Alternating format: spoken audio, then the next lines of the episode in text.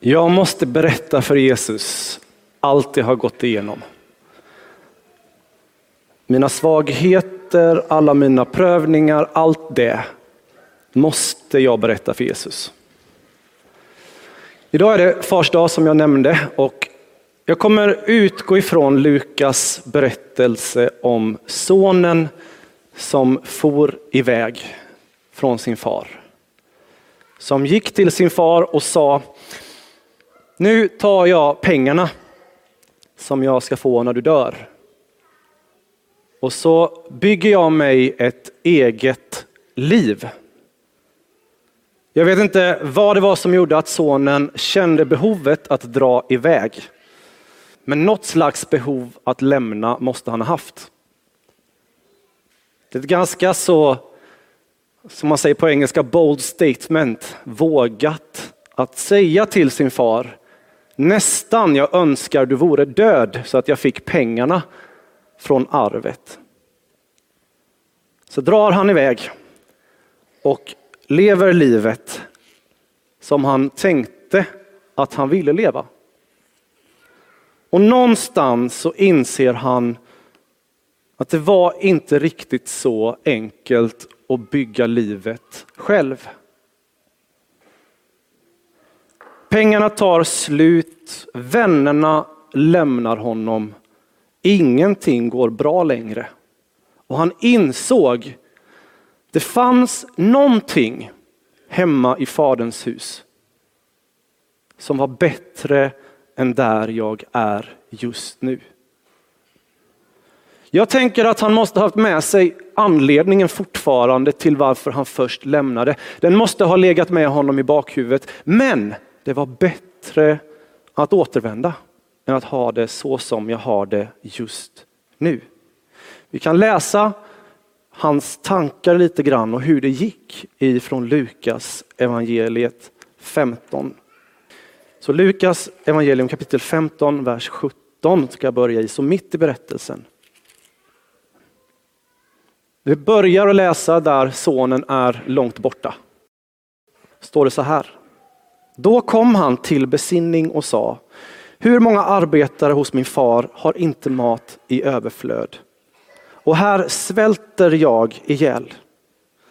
Jag vill stå upp och gå hem till min far och säga till honom, far, jag har syndat mot himmelen och inför dig. Jag är inte längre värd att kallas din son. Låt mig få bli som en av dina arbetare. Och han stod upp och gick till sin far. Medan han ännu var långt borta fick hans far se honom och förbarma sig över honom. Fadern skyndade fram, omfamnade honom och kysste honom. Sonen sa till honom, far, jag har syndat mot himmelen och inför dig. Jag är inte längre värd att kallas din son. Men fadern sa till sin tjänare, skynda er, ta fram den finaste dräkten och klä honom och sätt en ring på hans finger och skor på hans fötter och hämta gödkalven och slakta den. Nu ska vi äta och fira, för min son var död men har fått liv igen. Han var förlorad men är återfunnen och festen började. Vi stannar lite där först. Vi kommer gå vidare i den här texten strax. När jag har tänkt på den här predikan den här söndagen så tänkte jag, det kommer ju vara en sån gudstjänst, Trinity kommer. Eh, Magdalena som har ordnat ihop det här i vår församling, Magdalena Lundberg, hon sa till mig, håll dig kort. Fantastiskt. Och jag vet ju, och ni som känner mig och som vet när jag brukar predika, jag brukar inte vara den som predikar i 45-50 minuter, en timme. Nej, men kanske 30 eller 20. Och så inför den här söndagen så kände jag att Gud lägger ett budskap på mitt hjärta, någonting som ändå är lite allvarligt. Och så tänkte jag, hur ska jag kunna fatta mig kort? Men håll i hatten, vi ska försöka. När jag var med i en församling i Jönköping, i Kungsportskyrkan, EFK församling nere i Jönköping, där Huskvarna, så var det en församling som växte ganska mycket under ganska kort period. Man hade gjort en nystart från ett gammalt, en gammal helgelseförsamling, byggt eh, om en industrilokal man hade köpt in och gjort den till en stor kyrka med mycket olika verksamheter i. Och under den tiden jag var med, så på ett år så kom 150 nya medlemmar in i församlingen ungefär.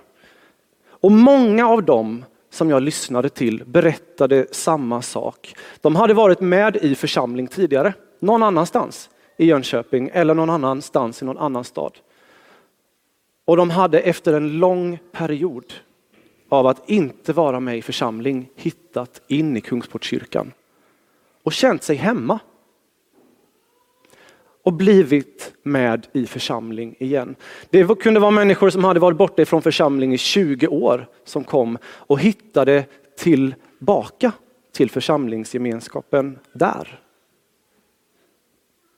Det var olika anledningar. En del hade flyttat från en annan stad och inte kommit in bara i en ny församling. Livet, jobbet, allt som skulle göras med flytten, att renovera huset och komma i ordning hade tagit så mycket tid och sen så hade livet rullat på och man kom inte med. Andra hade varit med om jobbigare saker i församlingar. Funnits med i församlingar där man hade upplevt att man hade fått sår, där man hade blivit, inte fysiskt slagen, men kanske andligt slagen och missmodig. Och man hade tappat kanske tron på vad församling kan vara. Men så av några olika anledningar så hade de kommit in i Kungsportskyrkan, gått på en gudstjänst, mött människor och känt, här kan man ju vara. Här kan man andas. Här kan jag komma tillbaka och hitta hem. Jag pratade med mina föräldrar igår. De har flyttat lite, min pappa är pastor, min mamma är, är pastors fru. Och jag frågade lite kring det där med att känna sig hemma. För de har nämligen flyttat tillbaka nu till där jag är uppvuxen som tonåring. Och jag frågade, visst känns det ändå som att ni har flyttat hem till ett hem? Den gamla församlingsgemenskapen, den platsen där vi som barn trivdes bäst och räknades som vår andliga liksom, hemvist. Jo, de var tvungna att erkänna att på den här platsen var de mer hemma än någon annan församling de hade varit i någon annan period. Och det är viktigt att få hitta hem, hörni. Det är för viktigt, väldigt viktigt i vår tro att få hitta hem. Men vi är många som har gjort som den här sonen, att vi har gett oss ut på en resa. Det kanske är resan från att vara barn till att bli vuxen. När vi växer upp i en kyrka, och kanske du har gjort det, då lär vi oss en massa saker om tron. Vi lär oss, som vi sjöng igår på en samling här på Nordanå, om barnatro, om ni känner till Lapplisa. Vi lärde oss barnatron, att tro som ett barn. Men sen är det många som har flyttat ut, läst på universitet, mött massa nya tankar. Och så har man börjat ifrågasätta den där tron som man fick med sig som barn. Och man kanske finns i ett sammanhang där man inte kan så enkelt få svar på alla frågor som dyker upp då. Och man kommer bort ifrån församling, man kommer bort ifrån Gud. Det här kallas med ett fint ord för dekonstruktion. Och det händer inte bara folk som tror på Jesus och som är kristna. Det händer alltid när vi stöter på nya erfarenheter i livet. Att vi måste plocka ner det vi har lärt oss innan, titta på det fundera på vad i detta är sant och sen får vi bygga någonting nytt. Men där kan vi behöva lite hjälp. Om vi läser i Jakobs brev kapitel 5 tillsammans. Ska vi se om jag hittar det. Jakobs brev kapitel 5, vers 19 till 20 så står det så här. Mina bröder, om någon bland er kommer bort ifrån sanningen och någon återför honom, då ska han veta att den som återför en syndare från hans villoväg räddar hans själ från döden och överskyler många synder. Jag funderar på den här sonen som försvann bort. I berättelsen så står det att han levde ett ganska utsvävande liv och vi kan lätt fokusera på det i kyrkan. Oj, vad moraliskt förkastligt han levde. Men frågan är om vi behöver gå så långt att de som lämnar församling och sin tro eller som börjar ifrågasätta sin tro alltid är de där äh, som lever så väldigt omoraliskt. Jag har inte sett på det alltid. Ibland är det helt vanliga människor som bara ifrågasätter det de växte upp med. Och som tänker nya tankar. Och så finns de i en miljö som inte är församlingen och som inte är Guds sanning utan som är världens sanning. För det var där som sonen levde, i världens sanning. Om hur du ska bygga ditt liv. Och det var det som ledde honom fel. Vi kan fokusera på de enskilda detaljerna om att ja, men han levde med fester och, och så vidare. och så vidare. Eller så kan vi titta på den stora bilden. Att det finns ett hem i Faderns hus där vi får lära oss att leva livet enligt Guds vilja. Så finns det en hel värld utanför som vill säga till dig hur du ska leva ditt liv annars. Frågan är var har du lagt ditt hem någonstans? Var är du hemma? Det här predikan, det är egentligen en kallelse till dig att komma tillbaka. Och du kanske tycker, jag sitter ju redan här. Ja, men även du kan gå igenom de här dekonstruktionsfaserna där du ifrågasätter saker du har vuxit upp med, saker du har lärt dig i församlingen. Det finns en väg att komma tillbaka. Det säger den här texten i Jakobs brev, att det går att hjälpa människor att återföra dem igen. Och när vi gör det så räddar vi människors själar och vi gör att många synder blir överstrykna eller överskylda. För där ute, utanför gemenskapen hos Gud, så hamnar man lätt i existentiell kris. Och människor söker svaren. Jag stöter på det så ofta hos människor jag möter. Man söker och söker efter en fast punkt. Men det är inte alltid man ser församlingen och den kristna kyrkan som ett alternativ.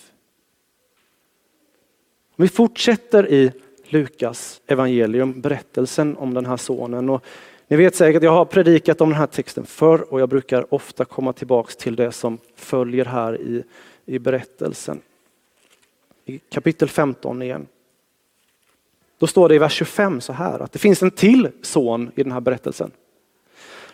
Hans äldre son var ute på fälten. När han nu kom och närmade sig gården fick han höra musik och dans. Han kallade då till sig en av tjänarna och frågade vad detta kunde betyda. Tjänaren svarade, din bror har kommit hem och din far har slaktat gödkalven eftersom han fått honom välbehållen tillbaka. Då blev han arg och ville inte gå in. Hans far kom ut och försökte övertala honom, men han svarade sin far, här har jag slavat för dig alla dessa år och aldrig gått emot ditt ord och, du, och mig har du aldrig gett ens en killing så att jag kunde fira med mina vänner. Men när han där, alltså syrligheten, hör ni det? Inte min bror, utan han där. När han där kommer hem, din son, alltså inte min bror, utan din son,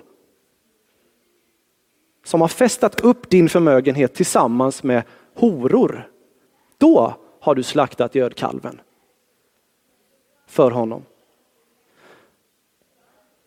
Då säger fadern, och jag ser hans sorg i ögonen, han säger så här. Fadern sa till honom, mitt barn, du är alltid hos mig och allt mitt är ditt. Men nu måste vi fira och glädja oss. För din bror var död men har fått liv igen. Han var förlorad men är funnen. När människor söker sig tillbaka, då undrar jag ibland, vad är det de möter när de söker sig tillbaka? För det är ju så att människor kommer, när de hamnar i existentiell kris, söka sig och kanske söker de sig till oss. Kanske till dig personligen. Men vad finner de? Är det så att det första de möter är den kärleksfulla fadern? Tänk om det hade varit så att de hade mött brodern först. Hur hade det blivit? Jag undrar det ibland. Brodern som var mer upptagen med sig själv som var mer upptagen med hur fel hans bror hade gjort. än att faktiskt ha Faderns hjärta. Säga välkommen, vi har saknat dig och vi gläder oss för du är tillbaka. I Jakobs brev så läser vi om att den som återför någon gör att många synder blir överskylda. Alltså, ser de inte mer. Förlåtna. I första Petrusbrevet finns någonting liknande. Första Petrusbrevets fjärde kapitel, vers 7 8, så står det så här. Slutet på allting är nära. Var därför kloka och nyktra så ni kan be. Framför allt ska ni visa uthållig kärlek till varandra. För kärleken överskyler många synder.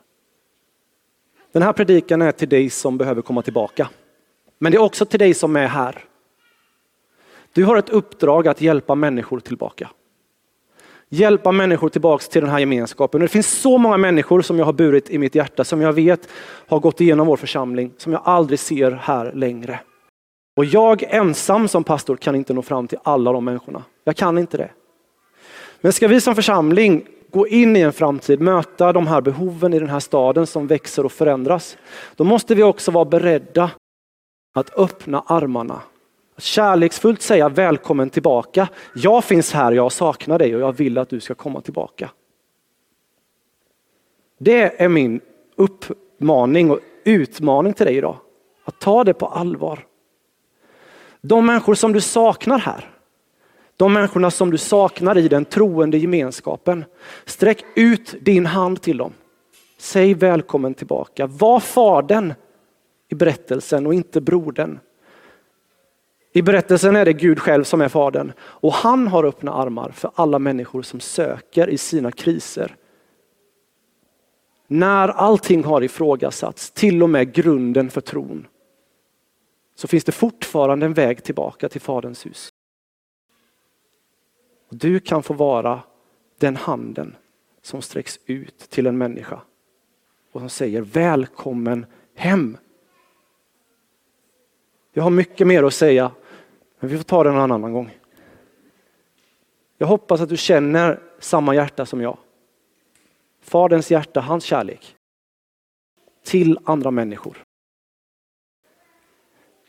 Det här kan gälla dig också som sitter här och som råkade slinka in bara idag.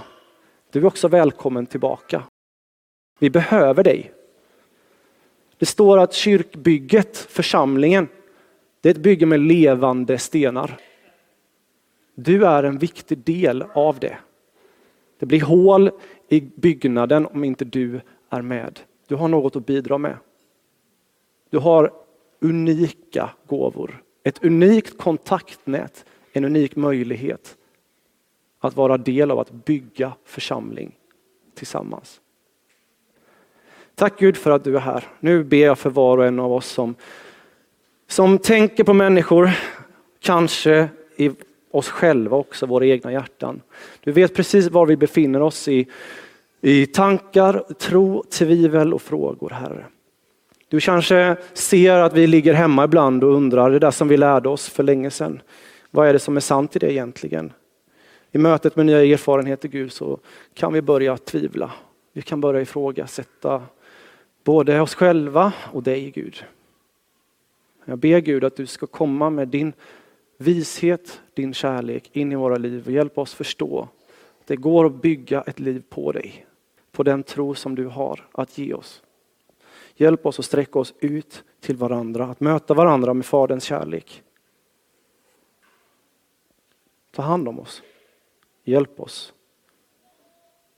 att möta människors frågor, människors tvivel med din himmelska kärlek. Be så i Jesu namn. Amen.